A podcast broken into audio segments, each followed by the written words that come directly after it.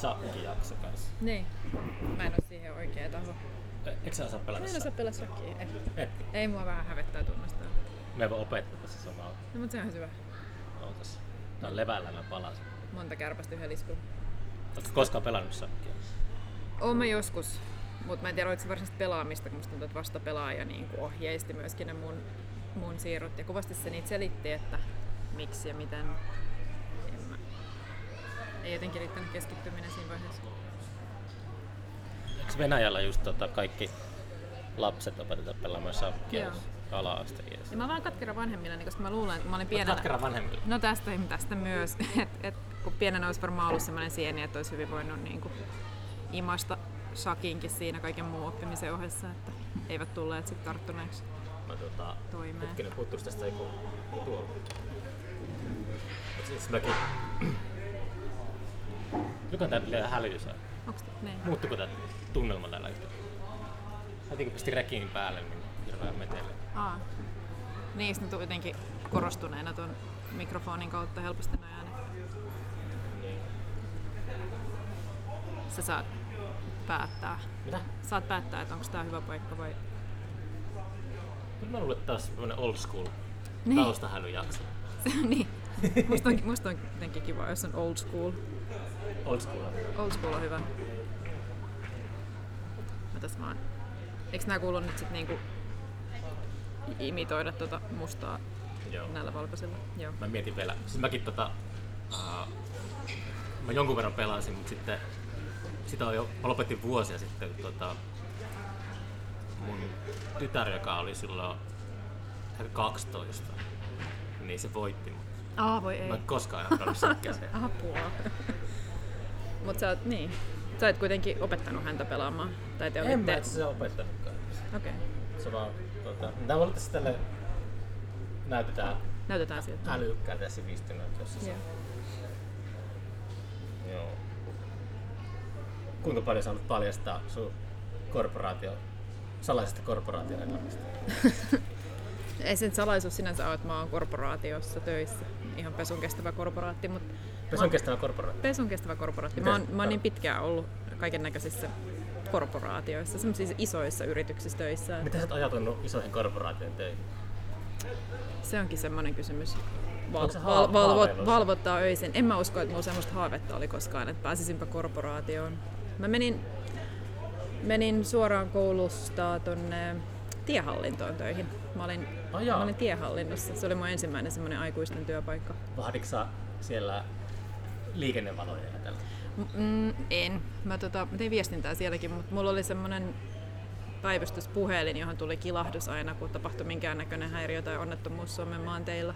Ja sitten sit piti miettiä, että vaatiiko se jotain tiedotustoimenpiteitä vai annetaanko sen esimerkiksi sen lehmän kulkea siellä junaraiteilla ja sitten kulkea pois niiltä raiteilta. Toihan kuulostaa sellaiselta oikeastaan aika merkitykselliseltä työltä, että se ei ole mikään, Se oli hirveän konkreettista. ei se mikään pankki. Se ei ollut pankki. Enkä, siis pankeissa mä en ole ollut töissä, enkä, enkä ole ollut öljyteollisuuden palveluksessa, enkä liha, enkä turkis. Mä oon ollut sellaisissa ihan hyvissä korporaatioissa, mutta mä en... Mä, mä oon jotenkin pitänyt nyt itselläni sen, että mikä se niin kuin nimenomainen korporaatio on, missä mä tällä hetkellä on. Että mulle nämä korporaatiot on sellainen niin kuin yleinen ajatus ja idea suuryrityksestä ja yrityskielestä. Että sillä ei ole niin väliä, että Niin. mikä se on se työnantaja. Ne on kaikki korporaatiot tavallaan jollain tavalla samanlaisia tai se kieli on jollain tavalla yleistettävää. Mikä se yhdistävä tekijä on? Se, että se on niin keksittyä ja se on niin uut, uutta. Ai onko se uutta? No on se aika uutta. Tai tuntuu, että sitä keksitään koko ajan niin kuin lisää. Että, että, aika paljon aikaa ja energiaa yrityksissä menee siihen, että keksitään sellaista kieltä, jota siellä yrityksessä käytetään. Mistä se johtuu?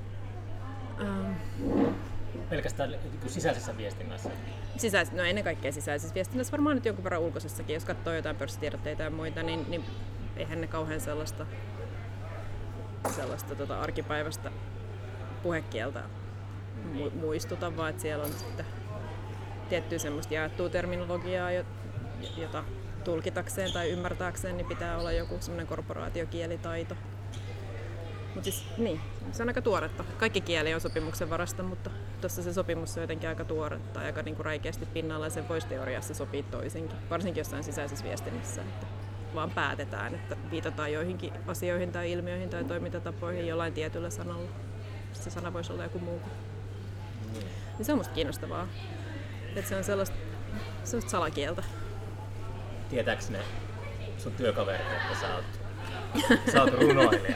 No, se paljastui tässä nyt, kun mä julkaisin kirjan. Niin. Siihen saakka se oli semmoinen side hustle-salaisuus, mutta nyt, nyt se paljastui kyllä. Vähätelläänkö se? Tai sen, sen tai se, niin onko se semmoinen kahvihuoneen vitsailuaihe? Että, No on siitä kyllä herjääkin heitetty. Et niin. Mut aika kivasti siellä, niin kuin, ainakin ne, jotka mulle puhuu, mä en tiedä miten, sit, miten siellä kahvihuoneessa puhutaan silloin, kun mä en ole paikalla, mutta. Ihan kivoja ne on ne ihmiset. Että Enemmän ne Niin. on ollut ehkä yllättyneitä. Yllättyneitä? Niin, että, tämmönen, että mä teen salaa tämmöistä. Mutta se kuitenkin, eikö se me ollut tota, yrityskielinen? Tai miten se- sitä käytettiin jossakin Joo. lähetteessä, että se on yrityskieli? Tai se niinku tutkii tut, tutkii sitä yrityskieltä, joo. Niin. joo. Mutta Se- kukaan ei ottanut sitä silleen, että se olisi jonkunlaista satiiria tai... Eipä oikeastaan. Mä luulen, että aika harva sen on lukenut. on, lukenut, että tämmöinen on, mutta... Mm.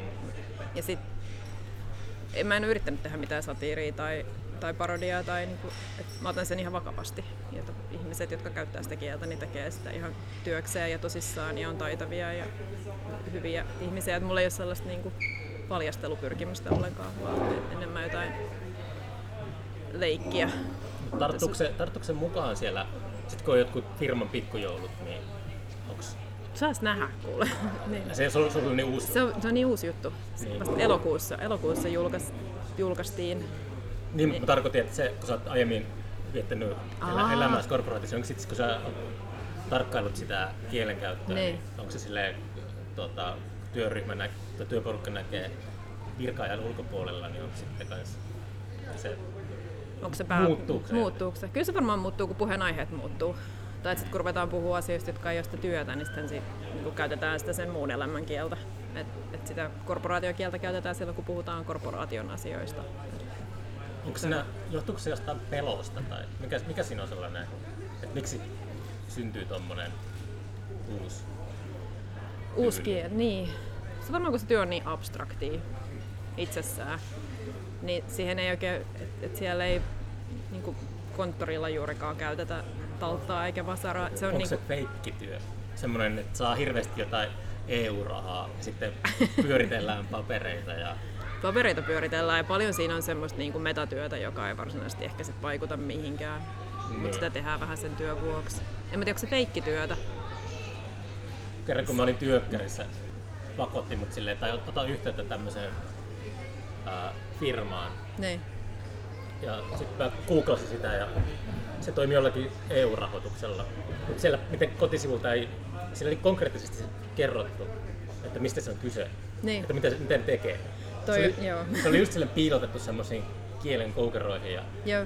jos ei pysty, jos ei pysty kertomaan, kertomaan niinku kolmella sanalla, Niin. niin sitten se on, sit se on feikki, Ah, sit se on feikki. käristetty. Kärjistä. Niin. Mutta ei ihan kaikkea. Niin se on sit niin pitkällä jotenkin just abstraktia se työ. Siinä niin kun kukin tekee yhtä osaa jostain kokonaisuudesta, niin sit sitä yhtä osaa siitä kokonaisuudesta ei pysty ehkä kiteyttämään siihen. No varmaan Se se, pystyisikin pite- kiteyttämään kolmeen sanaan. Se on vähän kuin atomipommin valmistaminen. Niin, Niin. niin. Vähän niin kuin. vähän niin kuin. Miten se atomipommin valmistamisprosessi sitten kolmella sanalla? Mm, no ehkä sekin oli aika... No itse muista, ei, käsittääkseni Manhattan-projekti oli aikoinaan silleen, että ne ihmiset ei tiennyt mitä ne teki. Niin, niin. Et se oli kaikki, kukaan ei, oli vain muutama tyyppi, jotka hallitsi sen kokonaisuuden. Joo. Ja sitten oli semmoisia pieniä klikkejä, jotka Joo. puhasteli jonkun, jotenkin muttereiden parissa tai Eikö aerodynamiikan parissa. Niin, niin. Eikö toi päde vähän kaikkiin niin iso, isompiin organisaatioihin, oli ne sitten korporaatioita tai julkishallintoa tai niin järjestöjäkin, niin Niin. Aika harvaan siellä koko ajan tekee jotain isoa kuvaa. Et No valtaosa on siitä totta, tekemisestä joo. on sitten kuitenkin jonkunnäköistä pientä nippeliä tai palasta. Mut oma, oma, mä tuun kulttuurialalta, niin sit Niin. siellä aina kaikki kuitenkin sille tietää, että mikä se lopullinen maali on. Niin. Joo, joo, ja kyllähän korporaatioissakin hirveästi aikaa ja energiaa sisäisesti käytetään siihen, että yritetään tehdä siitä yhteisestä maalista jotenkin yhteinen ja ymmärrettävä silloinkin, kun se varsinainen oma tekeminen ei niin kuin, että siinä on tosi monta askelta sitten sen oman tekemisen ja sen maalin välillä. Onko toi sun äh, ehkä-kirja sellainen äh, pilkahdus sellaisesta muutoksen toiveesta, että ehkä haluaisit karistaa korporaatio todellisuuden menneisyyteen ja kannoiltani ja kirmata hypätä, hypätä runoilijoiden epävarmaan ja tuuliseen maailmaan. Joo, on se sitäkin. Kyllä mä, kyllä mä yllätyn, jos mä sit jonain päivänä eläkkeelle jään onnellisen korporaatin hommista. Että, että kyllä mä ehkä haaveilen siitä, että joskus voi tehdä jotain muutakin kuin korporaatiota. Mutta sitten mä oon ihan tosi hyvä siinä mun korporaatiohommassa. Ja sitten mä oon ollut vähän epävarma tästä runoilijuuspuolesta. Niin sitten sit ei parane loikata tuntemattomaan tämmöisen niin perusnössön ennen kuin tietää, että sujuuko se tuntematon edes vähän. No. Sen, sen takia mä, mä oon tälle optimoinut tätä tilannetta niin, että mä oon niin töiden ohella leikkinyt vähän runoilijaa ja katsonut, että sujuuko se. Sun kirjahan on niin otettu todella näkyvästi vastaan. Se on ollut mulle iso yllätys. Niin. Eli nyt sä oot saanut itsevarmuutta. Ja... Ei, ei, tässä nyt niin, niin kuin, ei niin muutakin voi vetää suoraksi. Et mulla, on, mulla on kolme siskoa, ne on kaikki tosi taitavia ja menestyneet kukin omilla urillaan. Sitten me niiden kanssa välillä pohditaan just sitä, että mikähän siinä on, että vaikka niin kuin kuin saisi hyvää palautetta ja menestyy, niin aina on vähän sellainen epäilys, että, että joskus sitten kuitenkin on salaa jotenkin kelvoton. Sä sopisit so, niin täydellisesti taiteilijaksi. Sopisin, okei. Okay. se on jatkuva itse. No, huijarisyndrooma on, joo, se, joo. se on se ammattitauti. Joo, joo, joo. No mutta se mulla on niin. vahva. Vahva. Mut mutta jotenkin tämä on myöskin auttanut tämä runo, runohomma siinä, että mä oon vähän vähemmän epävarma sit siellä mun korporaatiohommasta, kun mulla on nyt uusi paikka, johon kanavoida sitä epävarmuutta. Kirjoititko kauan, niin, tota, tai kuinka hajanainen se oli se sun työstäminen? Prosessi. Mä yritin välttää sitä prosessia. Mä huomasin.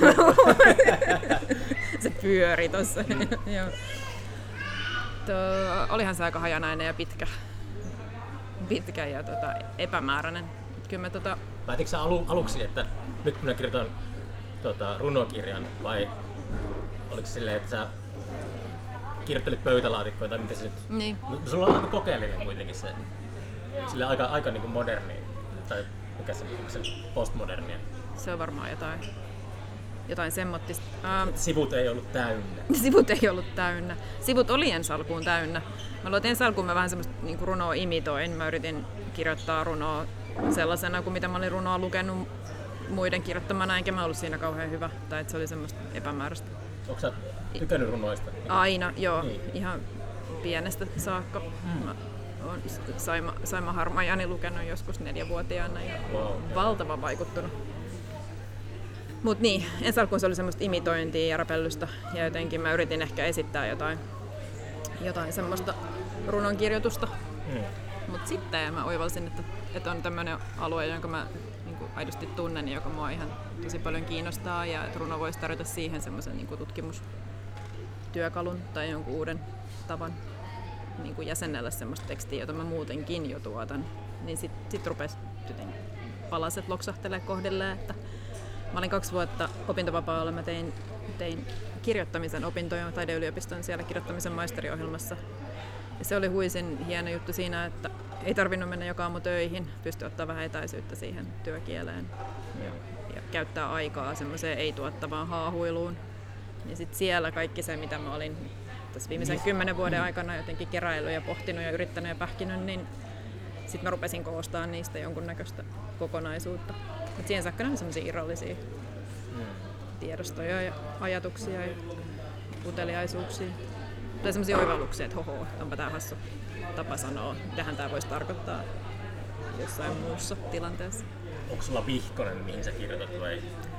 Mä oon, kännykkä. Mä oon moderni, mulla on kännykän semmoinen tiedosto. Ja sit mulla on, mulla on koneella useampi tiedosto. Tykkään kirjoittaa käsin, mutta sitten aina hävii jonnekin mä en ole hyvä pitää huolta niin kuin maallisesta omaisuudesta. Siellä on sitten ne vihkot tuppas katoamaan. Löysin puhelimesta semmoisen Sul- muistiinpano-ohjelman, joka ei katoa. Jossakin on kadonneita On, joo. luonnosviittoja. joo, ehkä ne löytyy sitten, kun musta joskus aika jättää. Niin. Toisin kuin sitten taas noin meidän muistiinpano-ohjelmat, koska nehän ei sit varmaan jää mihinkään. Että, että tulevaisuuden etnografeilla historioitsijoilla niin on viheliäinen homma siinä, että ne yrittää jäljittää jotain datan häiveitä. Tuosta puhuin viimeksi Arkun kanssa ja toi on aihe ollut paljon mielessä just, että kauhistuttaakin se, että minkälainen valta suoratoistopalvelulla on vaikka Mm. elokuviin ja Niin. ihmiset kantaa vanhoja VHS ja DVDtä antikvariaattia, luopuu niistä ja sit se on sen, kuka ikinä kuratoikaan jotain Netflixiä, niin Niin. sieltä poistetaan elokuvia, niin sit ne, ei, ne, sa- ne häviää. Ne häviää. Niin.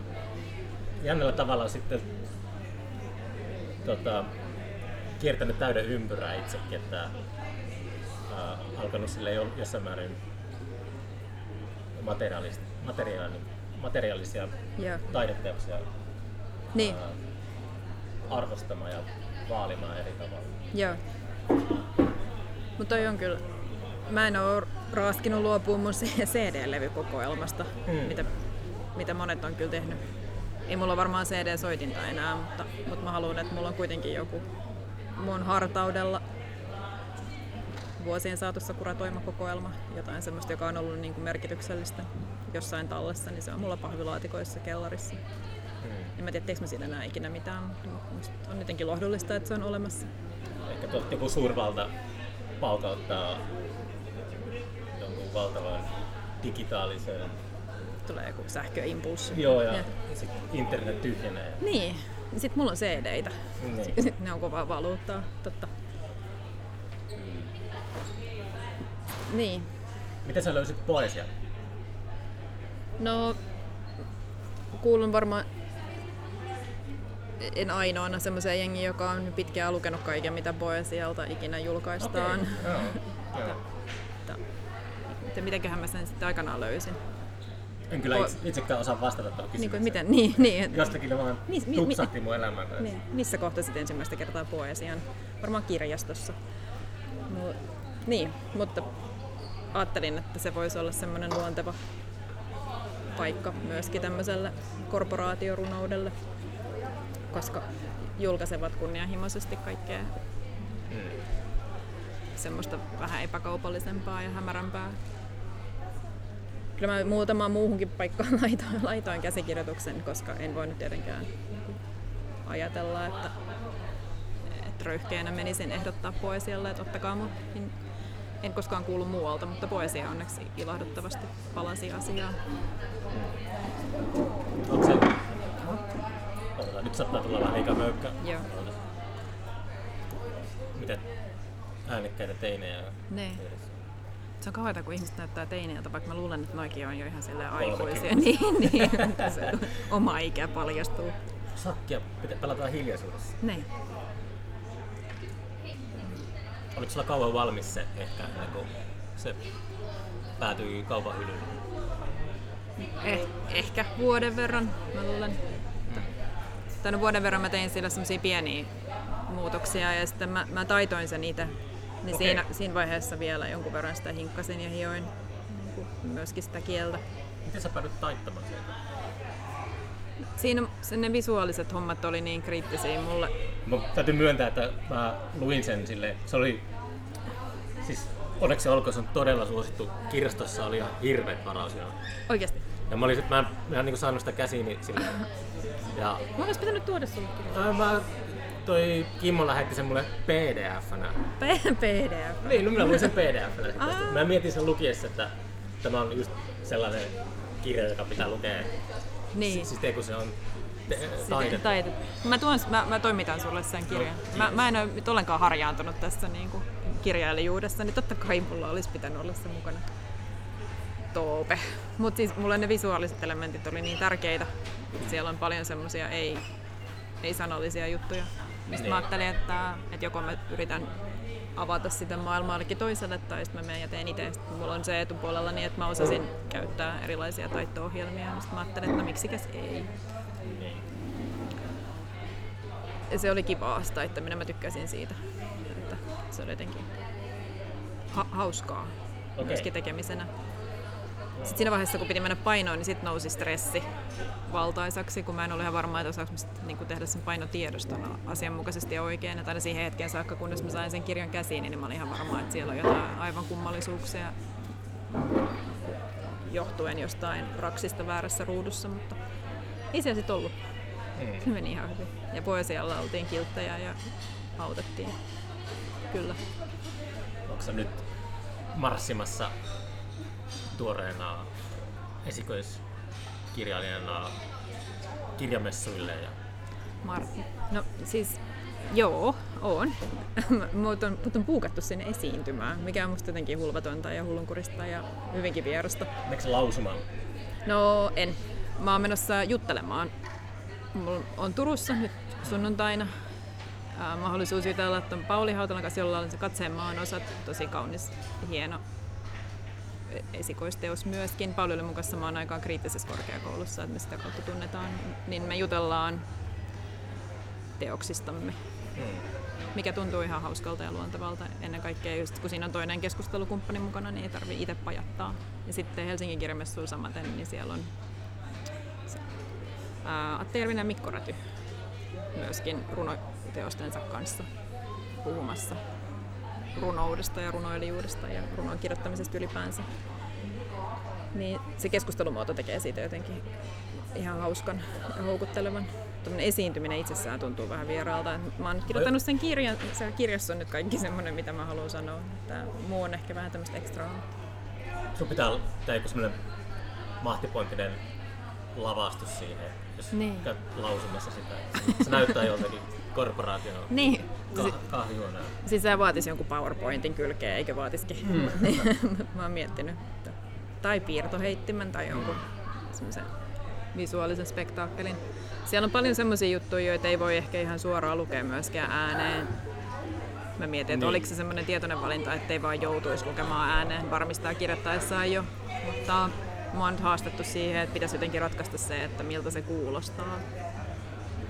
En ole ratkaissut vielä. Varmaan tarvii jotain apuvälineitä. Looperi. Looperi, niin. Tai joku apulausuja. Niin totta, siellä on kaikkea vaihtoehtoisia Niin siellä, niin. tapoja niin, ilmaista se niin. Mutta sitten voi ruveta jotenkin jännittää ja myöskin hävettää liikaa, jos siitä tekee jotenkin liian konstikkaan siitä lava-performanssista. Tämä on kirja, mitä mä olen mikään esitys. Niin.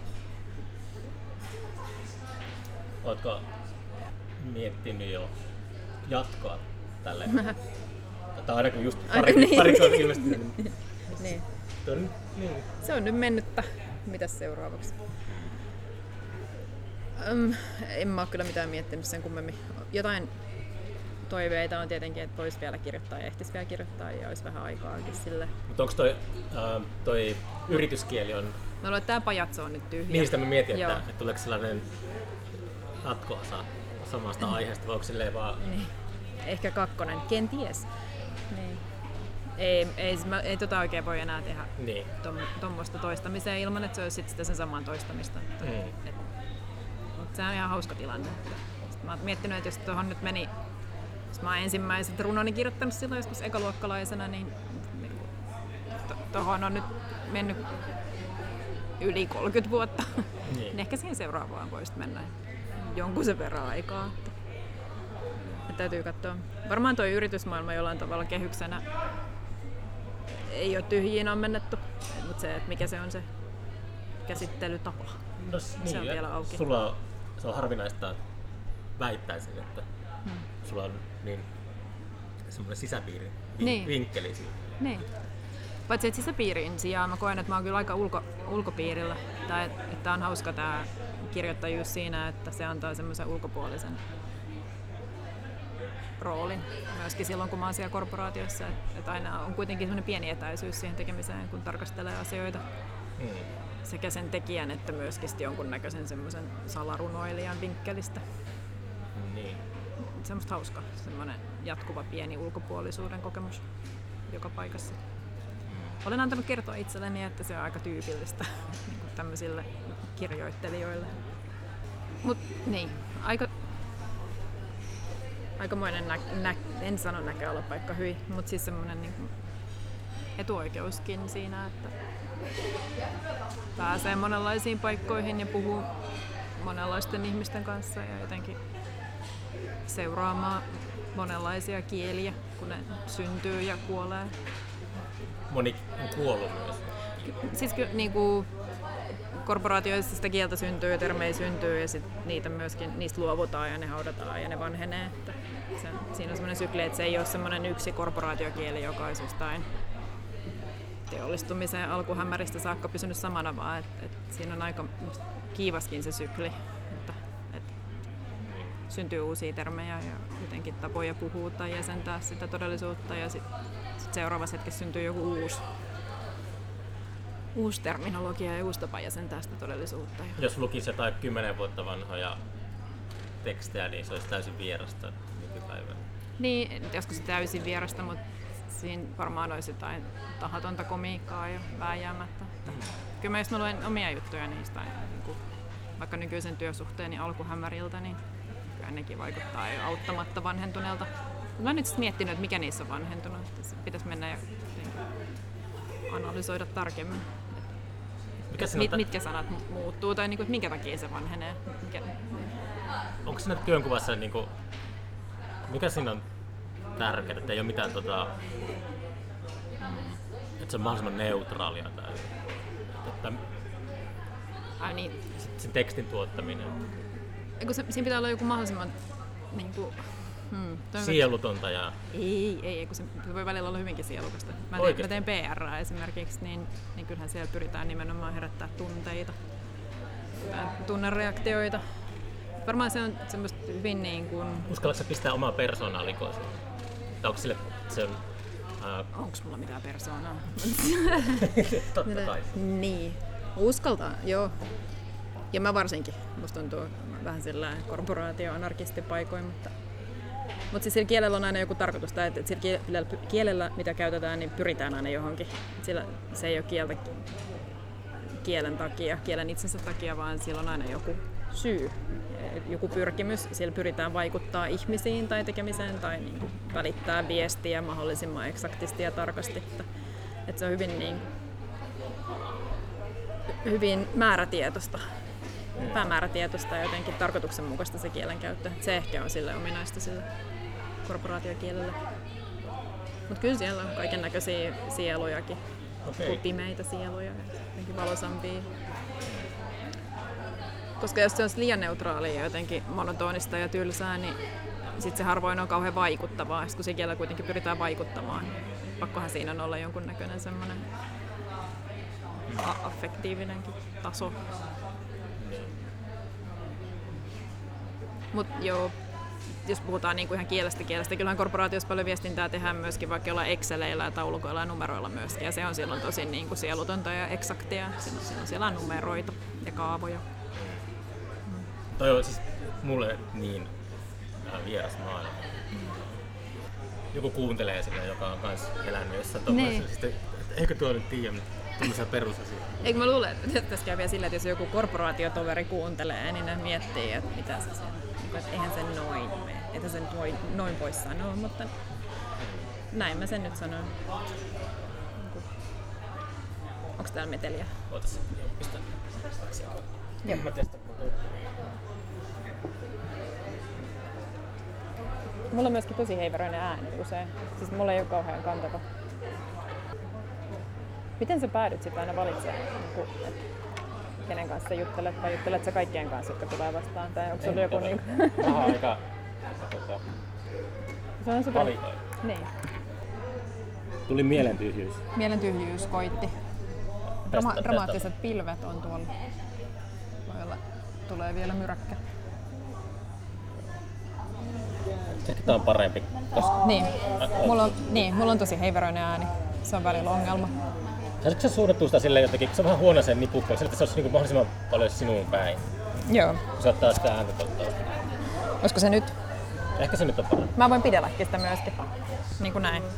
Joo. Onks tää, onks tää parempi? Jos jaksat pidellä. Mä en jaksan pidellä. Mutta mulla on välillä sellaisia tilanteita, että musta tuntuu, että noi äh, työpaikoilla hyvin yleiset äh, tämmöiset, mit, mit, miksi niitä kutsutaan? Semmoiseksi puhelimet, konferenssipuhelimet. Niin mun ääni on semmoisella taajuudella, että ne, niin kuin muiden ihmisten äänet kuuluu ihan hyvin, mutta mun ei. En tiedä, mistä se johtuu. Se on jännittää. Ei, kun ei, ei tarvitse jännittää. Ei mua nyt jän- jännitä, mutta silti mun ääni on tämmönen. En mä huomaa sun äänestä mitään. Semmoinen niin heiveröinen. Tai jotenkin, että että se on sellaisella taajuudella, että tekniset apuvälineet ei useinkaan taltioista kauhean voimakkaana. Niin. Mua nauratti, mä olin tuolla runokuussa. Runokuussa juttelemassa Riikka Simpurain ja VS Luomaahon kanssa lavalla. Joo, Luomaa on vanha tuttu. Joo. No Ville meitä haastatteli. Ja sitten mulle piti tuoda erikseen eri mikrofoni, kun mun ääni ei jotenkin vaan riittänyt. Okei. Ja se ei ollut ensimmäinen kerta, kun niin tapahtuu. Syntyykö tähän nyt lisää hälinää?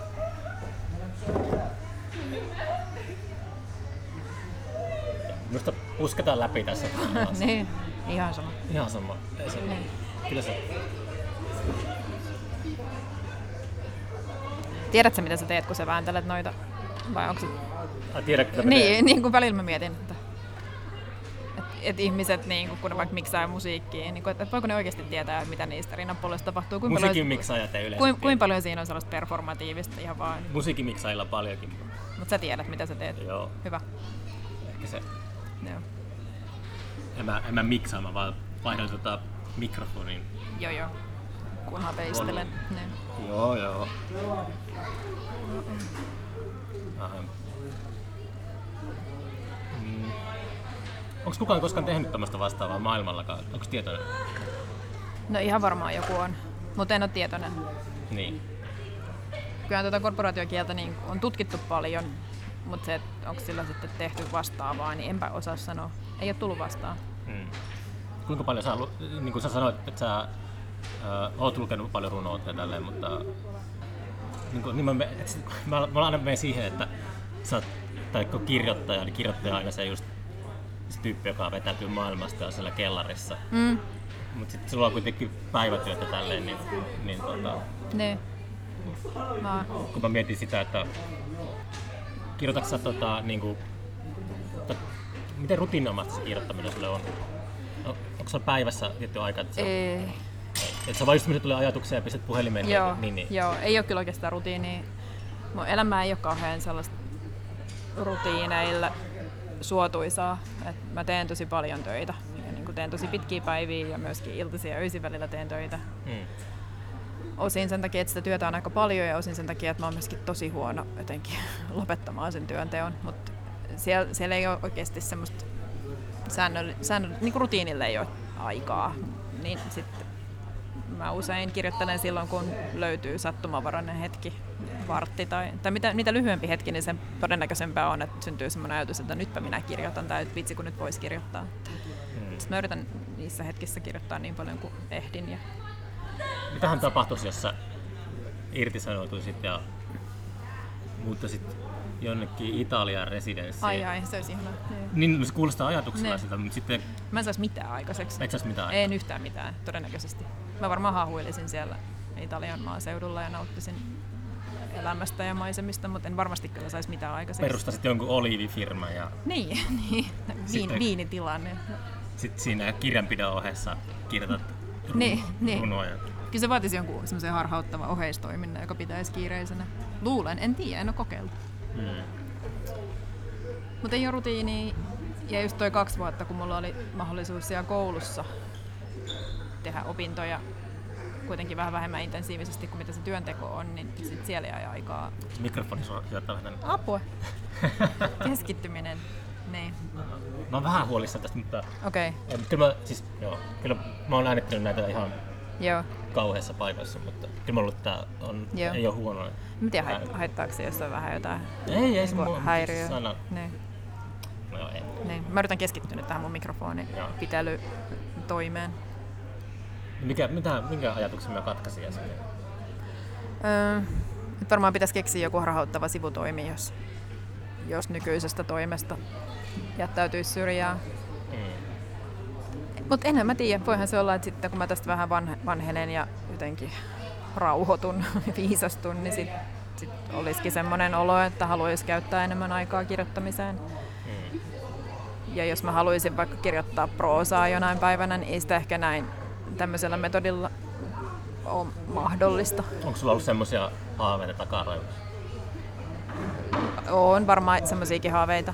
Toistaiseksi tuo runo on ollut se Niin. o- omin tapa olla. niin mua, mua on sätitty siitä, kun mä oon tota, muutaman kerran kysynyt, kun keskustelun runoilijan kanssa, niin sitten, että, että no milloin sinä sitten alat sitä proosaa kirjoittamaan? Ai ai. Niin. Niin, Mä, mä ymmärrän se oli, koska niin, minä itse, itse arvostan eräällä tavalla runoilijoita paljon korkeammalle.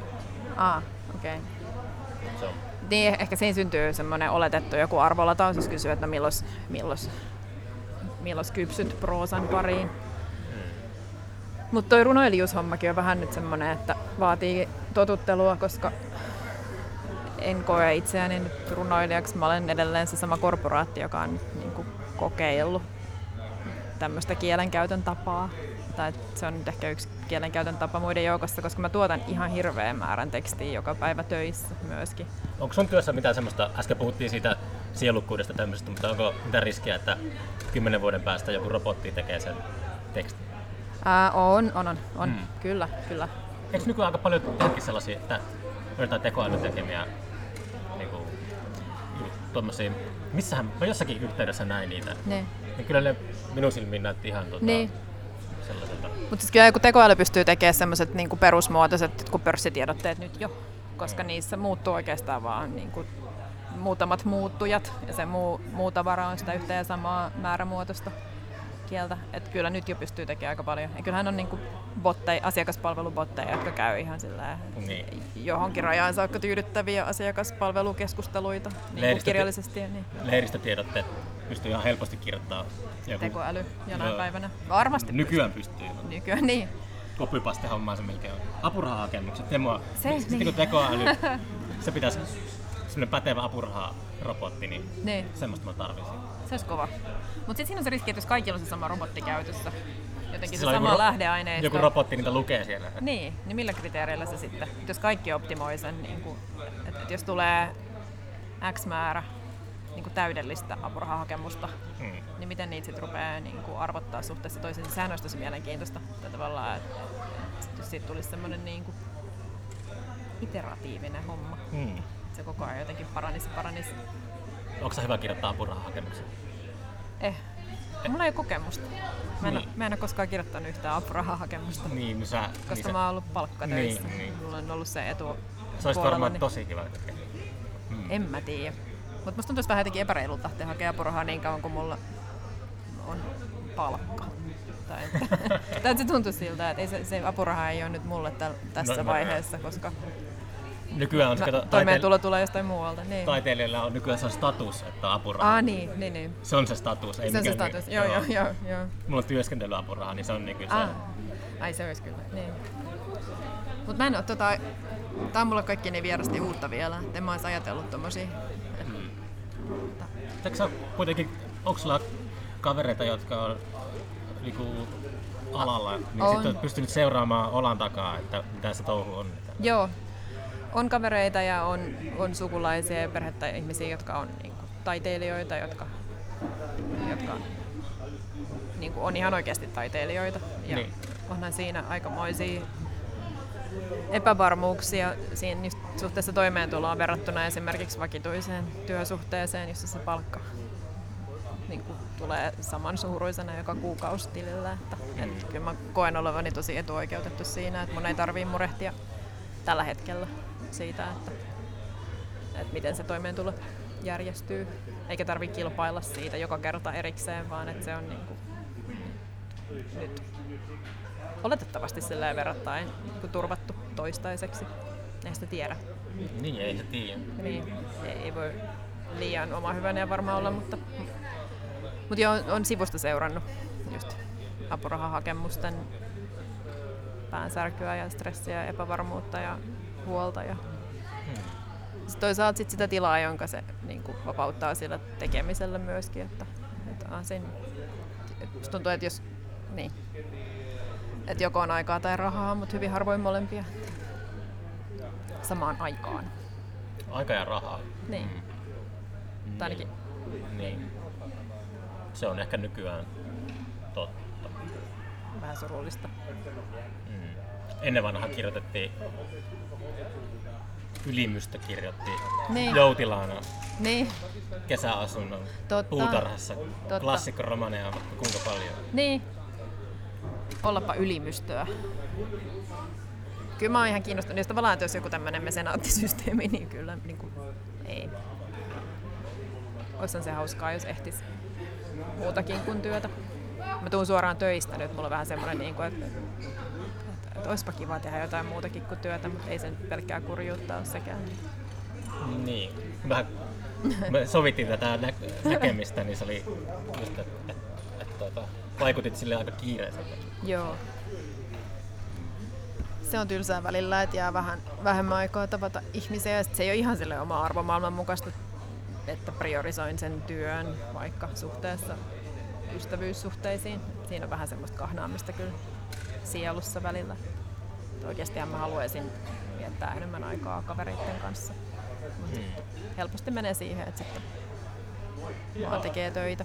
Mä luulen, että moni korporaattikollega tunnistaa sen jotenkin ajautumisen siihen työntekoon. Niin. Se tekee enemmän kuin mitä sitä nyt kannattaisi tai haluaisi tai olisi järkevää tehdä. Mm. Ilman, että kukaan varsinaisesti siihen pakottaa, mutta jotenkin siihen ajautuu. Mm.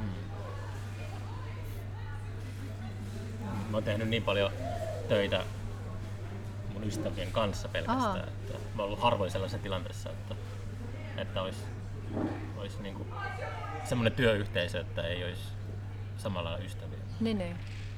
Mil, mitä? Niin. Se on ihan, siis jotenkin paljastavaa, että mä oon aidosti tässä se niin uteliaana kysymässä, että millaista se on tehdä töitä ystävien kanssa. Mulla ei se on siitä varmaan kokemusta. loppujen lopuksi aika samanlaista. Että mm. se, tai hyvät ja huonot puolet, se, on, se voi olla todella raivostuttavaa. Niin, niin. Jos kun tuntee toiset tosi hyvin, niin sitten niin. saa samalla painaa sellaisia nappuloita. Niin, niin. Että saa ihan tota, helposti ja nopeasti oikotietä niin. Her- hermot kireelle. Että... Vähän niin kuin sisarusten kanssa. Niin, nimenomaan Joo. just silleen. Mutta onko siis vaikea jotenkin erottaa sitä työnteon hetkeä sit siitä muusta niin kuin ystävyyshengailusta? Tai onko siinä pakko asettaa jotain niin kuin rajoja ja raameja sille työlle? Tai mitä se työ on sitten, jos tekee asioita ystävien kanssa? Ja, niin kuin, että... Mikä mulla on ollut tota, iso osa elämääni on ollut festareiden järjestäminen. Aa, niin niin. Et se on sitä, että, niin. että sitä tehdään sit vapaa-ajalla. Tässä on kaikki, niin kuin, ei, ei ole semmoista ero, eroa sen työ- ja vapaa-ajan välillä, sille, vaikka niin, niin. se, se festi, festivaalin järjestäminen vaatii todella paljon työtä. Joo, niin ky- joo. Siis se on hirveä homma, mutta, mutta kuitenkin. Joo. Se on, kun mä oon, mä oon ajautunut myös sinne. Niin, niin. Mutta siis onko ne ollut sun ystäviä ennen sitä työtä vai onko se työ tehnyt niistä ystäviä vai onko siinä niin jotain? No, osa on ollut niin kuin ennen ja sitten on tarttunut mukaan aina. Joo. Mutta yleensä kulttuurialaa vetää aika silleen henkistä porukkaa. Niin. Löytää yhteisen sävelen aika nopeasti. Että Joo. Varsinkin jos tekee vähän sellaista vielä vähän vaihtoehtoisempaa. Niin, niin. Ei, ei tee mitään korporaatiofestivaalia. Joo, ei, ei semmoisia. Mä olin, Mua naurattaa tuo korporaatiofestivaali, siitä semmoinen pieni aasin, silta tuonne Helsingin juhlaviikolla mä olin töissä okay. nuoruudessani. Se oli hauskaa, mutta se ei tuntunut työltä nyt kun sitä katsoo tälleen niin kor- korporaatioputken toiselta puolelta. Hmm. Sehän oli, se oli kivaa. Olihan se työtä, mutta sit, siitä myöskin sai aika paljon. Teki semmoisten mielenkiintoisten aiheiden kanssa ja pääsi seuraamaan Teikö silloin jo viestintäjuttuja? Mä tein silloin jo viestintäjuttuja. Mm. Tuntuu, että siellä pääsi pääs paikkoihin, joihin muuten ei olisi ollut mitään asiaa ja pääsi tosi lähelle sitä niin, niin Näitkö te, tuot, teki, tekijöiden sitä niin kuin... Tuotteet on hermorauniona Joo, ne oli kyllä. kyllä. Tosi moni oli vähän sille hermorauniona, mutta, mutta ne oli mukavia silloinkin, kun ne oli jotenkin raunioina. Mm. Siellä oli semmoinen ihan hyvä, hyvä henki. Se oli kivaa. Mä muistan, jos yli kymmenen vuotta sitten mä silloinen tiedottaja, kirjailija Kirsi Alaniva itse asiassa, niin tota, muistan aina kun en muista sitä, että mistä siinä kriisissä oli kyse, mutta jotain, joku vesiputki pamasi tai jotain Apua. tuolla ilmiön pääporttien vieressä. Ja No niin. Sitten me oli siinä tuottajakollegoiden kanssa silleen, Joo. tosi kova äänisesti hermoilemassa. Sitten Kirsi tulee sinne, että tulkaa, älkää alko siinä julkisella paikalla, että niin, niin. tulkaa tuonne aidan toiselle puolelle. Joo. Pitää olla sillä keeping up Keeping- appearance. Keeping up the appearances. Mut toi on kyllä varmaan just festivaaliduunille hyvin tyypillistä, että et, et ihan sama, että mikä, mikä koulutus tai kokemus on, että sit jos joku putki räjähtää, niin sit pitää tarttua toimeen. Tai, et se on hauska se jotenkin arvaamattomuuden. Mutta se on kans tietenkin siinä. se, sekin on, että se ei koskaan ää, se taloudellinen ää, kompensaatio, niin se ei ikinä niinku, se Niin. vastaa sitä työn määrää. Niin. Se on kulttuurialalla se ongelma, että se, Niin. sitä duunia on hirveästi. Ja varsinkin kun Niin. no H2O, H2O alkoi olla jo silleen ympäri, ympärivuotinen, että sitä, miettii joka päivä. Ja nyt mitä mä teen Kuusamoon, niin sitä, se menee joka päivä aivotyötä tosi paljon. Ja, Joo. niin, niin se ei aina, aina niin kuin näy välttämättä juuston laadussa. Niin. No mutta toi on, toi on kovin totta, että hyvin harvoinhan se niinku työn, en nyt sano arvo, mutta kuitenkin niinku se sit työstä saatava kompensaatio, niin se on ihan mielivaltainen juttu. Mm. Että, että, että itse saan ihan posketonta palkkaa suhteessa moneen semmoiseen rooliin, joka on kuitenkin niin kuin jotenkin yhteisesti merkittävämpi, joka jollain tavalla lisää ihmisten terveyttä tai hyvinvointia tai turvallisuutta. Mm. sitä on mietiskellyt. Tai vaikka just niin kuin, että, että miksi mulle maksetaan siitä mun korporaatiotyöstä, mutta sitten jos mä olisin runoilija, niin sit se toimeentulo olisi vähän toisen tyyppinen. En lähde tähän esittämään mitään kannanottoja, koska... Pitää tehdä en- semmoinen tosi TV-ohjelma, että Niin. sä elät vuoden runoilijan Joo. palkalla. niin. Jäädytetään sun kaikki pankkitilit ja Ai että, niin. osakesalkut ja Niin. sitten tuota, Semmoinen common people larppi ja sitten tietää, että voi kuitenkin aina palata sinne niin kuin korporaatio hellää huomaan, Sä koska on elät- CV. vuoden Kittilässä Kalero Palsan Ketsemanessa Joo. siellä mökissä. Mitäköhän siinä tapahtuisi? Mä luulen, että se, olisi se, se mökki olisi se ongelma enemmän. Se mökki on ongelma. Mä jotenkin vähän ehkä epämökki henki. Mä tykkään mökkeilystä, mä viihdyn mökeillä, mutta en sille pysyvästi. Mä, oon, Onko se glamping? mä en ole glamping, mä oon sille urbaani. Mä, na, Kaupunkilainen. nautin sisävessoissa käymisestä. Mm. Tykkään mökkeillä, kyllä, ei ole mitään ongelmaa, mutta se, se on silleen kiva mennä mökille ja tulla sieltä mökiltä. Ja mä olen telttailemaan ihan pöpelikköön, sekin on musta hauskaa, mutta mä en haluaisi viettää kokonaista vuotta poissa juokseva veden ääreltä. Jotenkin sen verran mukavuuden halunen ja laiska. Mukavuuden halunen laiska. No Sitä, niin, varmasti. Ver- verrattuna moneen muuhun. Niin kuin, tai se, että mitä mä pidän mukavana, niin varmaan eri asia. kun Sehän on hyvin henkilökohtainen tai jotenkin subjektiivinen asia, että mikä on mukavaa kenellekin. Niin näitä mun mukavuuksia niin kuin joku voi pitää laiskana, joku semmoinen, joka ei kaipaa vaikka sitä suihkuu samalla tavalla kuin minä tai Siinä olla, vettä. onko siinä kuitenkin jonkun verran sellaista mukavuuden haluisuudessa semmoista harhaa? Että se, onko se, kuin, se, on, ep- se ei ole niinku todellista. Että niin. kaikki, kaikki eletään sellaisessa jotenkin... Ää, mä yritän välttää päivää uutisten seuraamista. Joo. Tuntuu koko ajan... Se Niin. voi se johtua myös siitä, että on keskiajan tai tämmöinen, niin, Niin sitten jo. tuntuu, että oma kuolema lähestyy ja maailma tuhoutuu. Semmoinen es- Niin. eskatologinen juttu.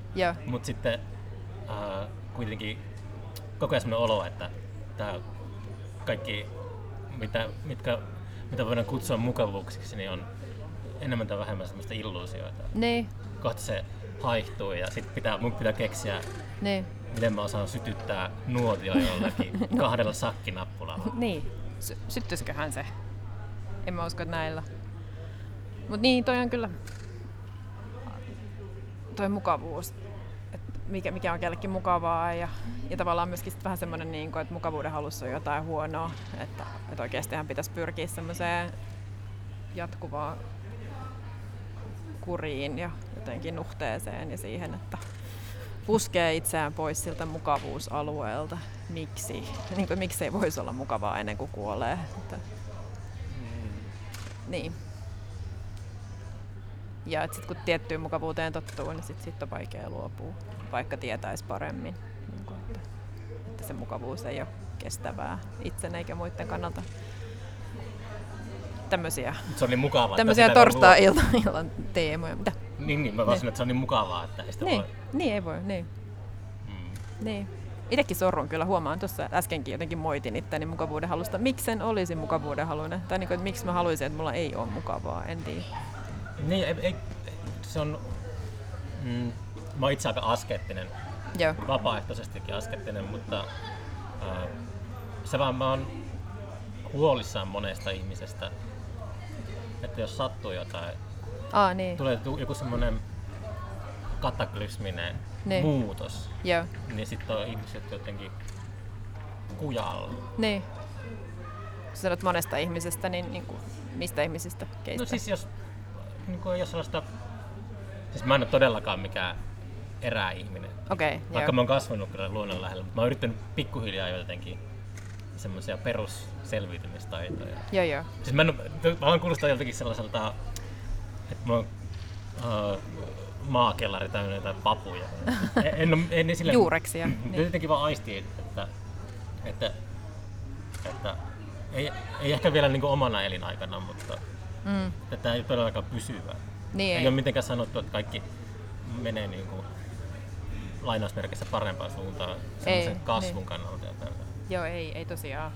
Jotenkin toi kasvuhomma, niin se kai lienee jotenkin ihan sillä kiistatta todistettu, että toi kasvu on aika ongelmallinen. Kun ajat, että ei se kasvu tuota kasvavaa hyvinvointia päinvastoin. Pitäisi jotenkin luopua siitä kasvupakosta, mikä on tämmöiselle korporaatille tietenkin vähän hankala. Mikä on semmoinen mukavuus, mistä, mukavuus, mistä et ikinä halua luopua? Mukavuusista. Puhdas vesi. Puhdas, ei se ole mukavuus.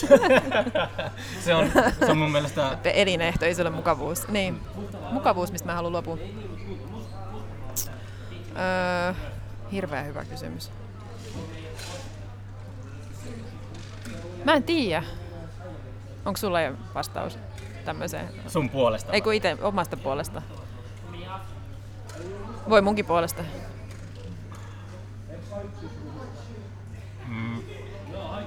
Niin kuin mikä on mukavuutta ja mikä on sitten semmoista ihan perus niin kuin ruoka ja vesi ja suoja ja mitä näitä.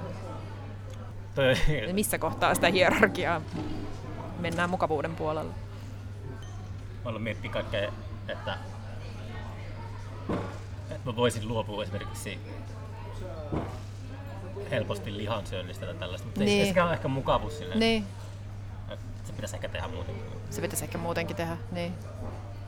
Mielestäni mietin, niin kuin, että kaipaan kahvia aamuisin. Onko se mukavuus? Niin. Mulla, mulla ei ole, siis mä en oo silleen, tota, mä en hirveästi palkitse itteeni mitenkään. Okei, okay. Että jotenkin, no joka, että mä en mene mihinkään konditoriaan herkuttelemaan. joo joo. Mutta mä en, mä en tee sellaista. Okei. Okay. Niin sit siitä ei voi luopua. se, Aamukahvi on ehkä mukavuus. Vai onko? Sekä addiktio. se on varmaan addiktio, mutta se on mukava addiktio. Niin. Mä, mulla on kans vähän semmonen. Mä kyllä käyn konditoriassa, mä usein No pystyisikö syön, pullaa, pystyisin, Näin. pystyisin kyllä. Pullasta pystyy luopumaan helpommin kuin kahvista. Mm. Mulla on sellainen tota, itse asiassa yksi semmoinen täysin niin kuin, turha kapine, joka tuottaa mulle onnea ja iloa ihan päivittäin. Vaatehöyrytin. Mulla on ihan hito hyvä vaatehöyrytin ja mun vaatteet on aina tosi suorat. en mä tiedä, se on semmoinen mukavuus. Miltä vaatehöyryt edes näyttää, mä en tiedä. Se on vähän semmoinen niin hiusten kuivaimen näköinen. Se onko se niinku sili, silitysrauta? Ei se ei ole silitysrauta. Uh, mä tiedän, TV-shopissa myytiin vaatehöyryttimiä, kun mä olin pieni ja mä katsoin aina aivan niin kuin haltioituneena sitä, miten, miten suoraksi voi tulla ihmisen paita kapineella. Sitten mä haaveilin semmoista vaatehöyryttimestä pitkään ja sitten jossain kohtaa tässä muutamia vuosia sitten mä päätin, että minä olen aikuinen, minä voin ostaa itselleni vaatehöyryttimen ja ostin. Enkä ole katunut. Siis se on semmoinen niinku, siis, no, silitysraudan, tai höyrysilitysraudan ja hiusten kuivaimen semmoinen risteys. Mm. Eli sitten kun me eletään jossakin Mad Max todellisuudessa, Ne. niin sulla on siellä Mulla on siellä se. majat, generaattori ja Joo. Mutta si- siinä vaiheessa, niin kun, kun eletään just sitä elämää ja aikaa, niin sillä voi myöskin varmaan desinfioida kamaa. Et siinä voi olla joku ihan niin, hyötyfunktiokin Aa, siinä vaiheessa. niin sitä voi Se- mo- modata. Vesihöyryllä voi tehdä asioita. Se käy varmaan myöskin aseena. Niin, niin, Vesihöyry polttaa. niin, niin. Mä oon joskus höyryttänyt vaatteita päällä. Ei kannattaisi. On syntynyt mietoja palovammoja. Okei, Joo, joo. en suosittele. Täytyy muistaa, että Täytyy, joo. Tämmöinen public service announcement. että Älä ikinä höyrytä vaatetta, kun vaate on päällä.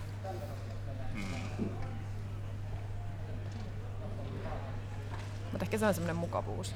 Tai ylellisyys. niin.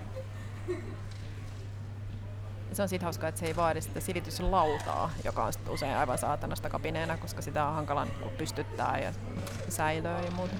Toi on, toki on, mä en tiedä mikä mukavuuden ja ylellisyyden ää, ero lopulta on, mutta toi niin matkustaminen on yksi. Joo, Mä oon puolustanut sitä aika paljon, okei. Okay. Le- lento, lentomatkustamista. Ihan vaan sen takia, että ää, Suomen sijainnin takia. Niin, niin, joo. Ja miten mä näen, että se on todella tärkeää Niin. ihmiselle, että näkee mahdollisimman paljon maailmaa. Ja se on vähän eri asia puhua lentämisestä Keski-Euroopassa niin. kuin täällä perä, peräkylillä. Mitä se tarkoittaa, että se on tärkeää ihmiselle? No, mun mielestä pitkällä tähtäimellä, niin jos joku semmonen, jos joku ei pääse, islantilaiset ei pääse matkustamaan, niin, Niin. sit saaresta tulee semmonen barbaari, Niin saari, niin. sellainen tota, uh, kyllä se vaikuttaa sellaisten se bakteerien vaihtoja, mitä se onkaan. Niin, niin Mut semmoiseen, niin, totta, mut niin, siis- niin kuin ihan evoluution kannalta. niin, ja sitten sillä mun ajatuksen, joo, joo, ajatusten joo, tasolla. ymmärrän, niin. Koska mä oon miettinyt tätä ihan samaa, että kyllähän se ihmiselle hyväksi on, että matkustaa ja käy paikoissa. Ja sit mä oon miettinyt, että kestääkö tämä ajatus enää niin kuin likempää tarkastelua. Tai että kuin usein siellä muualla tarvii käydä. Mm. Ja että kuinka kauas pitää lähteä. Onko se matkustanut paljon? On ihan liikaa. Liikaa oot matkustanut. No tavallaan niin kuin kestämättömästi. Niin. Nyt kun pohtii sitä mun jalanjälkeä, niin, niin se on monen ihmisen jalanjälki. Ja mä oon tehnyt sen ihan itsekyyttä ja mukavuuden halu. Ei mulla ole sille oikein mitään perusteita. Että mä oon vaan halunnut mennä ja mä oon mennyt, koska mulla on ollut siihen mahdollisuus. Niin. Nyt mä oon ajatellut, että et, et ihan jokaiseen impulssiin ei pidä nyt enää tarttua No ja mikä, reissata. mikä on vaikuttavin paikka, missä olet ulkomailla käynyt?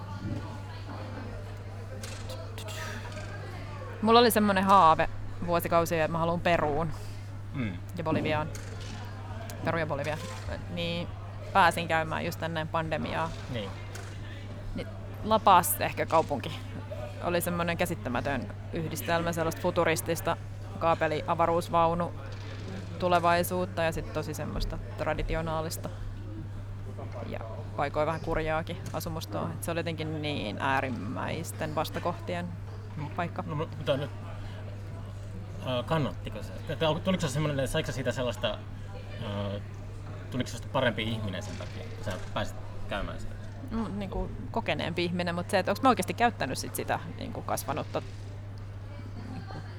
kokemusmassaa yhtään mihinkään. Et onko siitä oikeasti seurannut mitään yleistä hyvää? Onko se vaikuttanut mun toimintaan jotenkin positiivisesti tai vartavasti ei välttämättä. Et, et, mä olin itse tosi onnellinen siellä.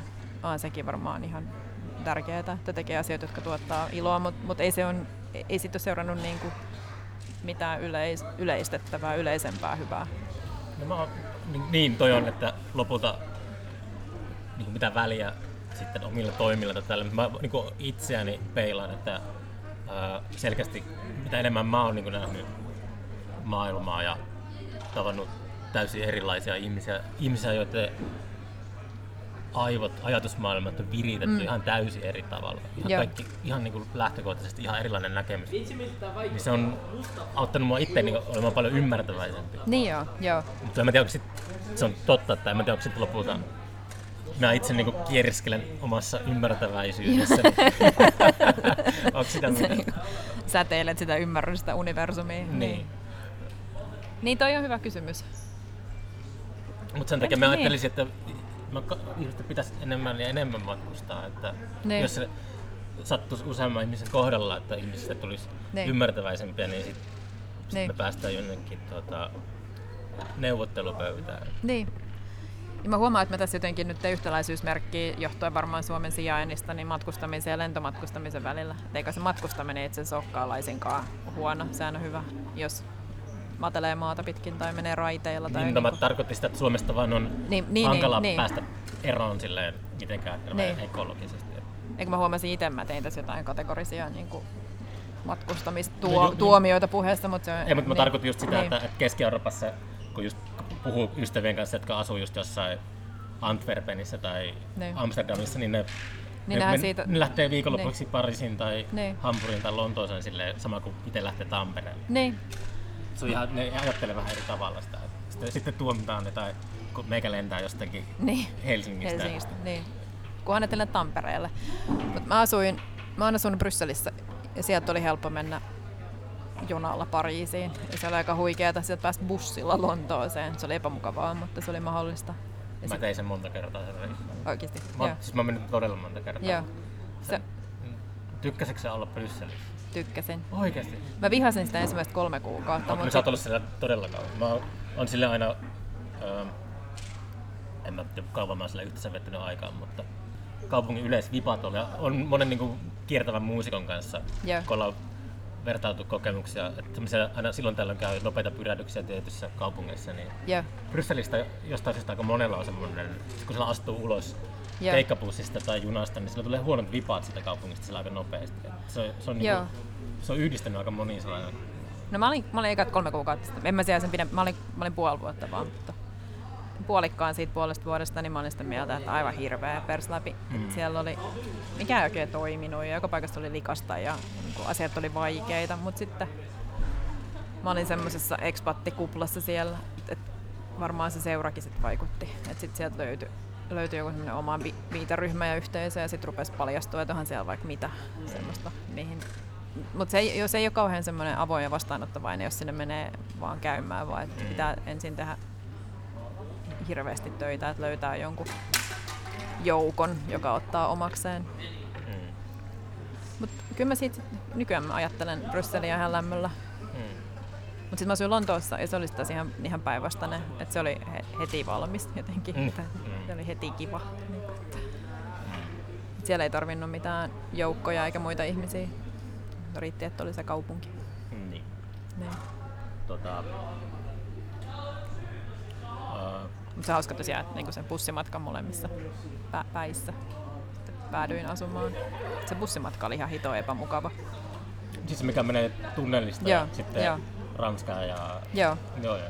Ja se kestää joku... mitä 9, 10, 11 tuntia. Joo, joo. Joo. Se oli, kun matkustaa budjetilla, niin se oli aina silleen, että se pääsi halvalla, niin sitten Niin. piti mennä sille. Mä luulen, että ne bussit oli myöskin jotenkin ihan poikkeuksellisen epämukavia. Megabussit. Megabussit, koska mä, mä oon mennyt bussilla pitkiä matkoja, eikä ne ylein, ei ne ole noin kauheita. Mm. En mä tiedä. Tästä mä oon jotenkin huonolla tuulella. Tota, mm. Eikä sinne pitää tota... Mm, sun kirjaa ei varmaan hetkeä edes löydä kirjastoista, kun siinä on niin paljon varauksia. Se on musta jotenkin tosi jännä ajatus, että, että ihmiset ihan ovat nähneet sen vaivan ja varanneet. Ja se, että se kirja ylipäänsä on kirjastossa, niin on kyllä. Ja se on aika nopea lukuinen se, se pdf? Se on, joo, ei se on. Hyvin niin kuin säästeliästi käytetty sanoja. Mä itse asiassa, mä en tiedä, mä oon aika, aika tota... Nyt kun mietin, että mä teen yleensä että mä luen kirjat niin kuin kirjastossa, ki- Aa. runokirjat.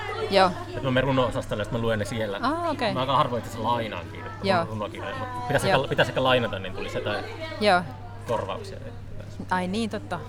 Mä- Sä, Huoma, huoma, säkin, säkin tarvit niitä. mäkin tarviin niitä vielä, sit kun mä lähden sieltä korporaatiosta. Mulla on hirveästi ollut, tai siis mä oon hirveästi ostanut runokirjoja nyt viime vuosina. Mä oon kokenut, että, että se on mun velvollisuuteni, että jos mä oon siellä korporaatiossa ja sitten mä luen niitä, niin sit mä voin ostaa ja, ja tavallaan sitä kautta jotenkin osaltani tehdä jotain säädyllistä niin kuin tämän runouden eteen. niin mulla on siis kirjahyllystä loppuu kohta tilatta. Mm. Mutta se on kivaa, mä tykkään. Mä jotenkin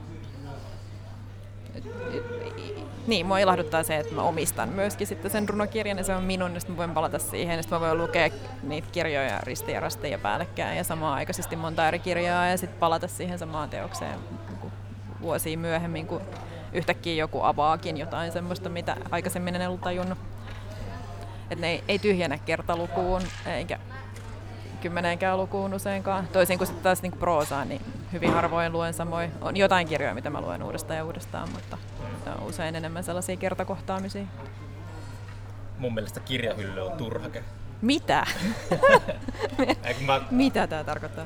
mä kävin Turun asunnolla, mä oon ollut tuolla pohjoisessa nyt koko talven, niin mä tuumailin siinä, että mulla on ihan kans metrikaupalla kirjoja. Ne on kaikki silleen vaan seinää vasten Seinä vasta pinossa. pina. Niin, niin. Aa, niin siinä mielessä se on turhake. Niin. Mä jo ajattelin, että, että kirjahylly pitää sisällään ne kirjat, mutta ehkä se hylly on turhake. Se hylly on Joo, joo. ihan turha.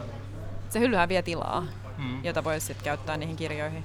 Mm. Mutta mitä sitten tapahtuu, jos sulla on pino ja sä haluat sieltä pinon jostain niin kuin pohjilta kirjan? Vaatiiko se työtä? Pitää siirtää kirjoja pois siitä Niin.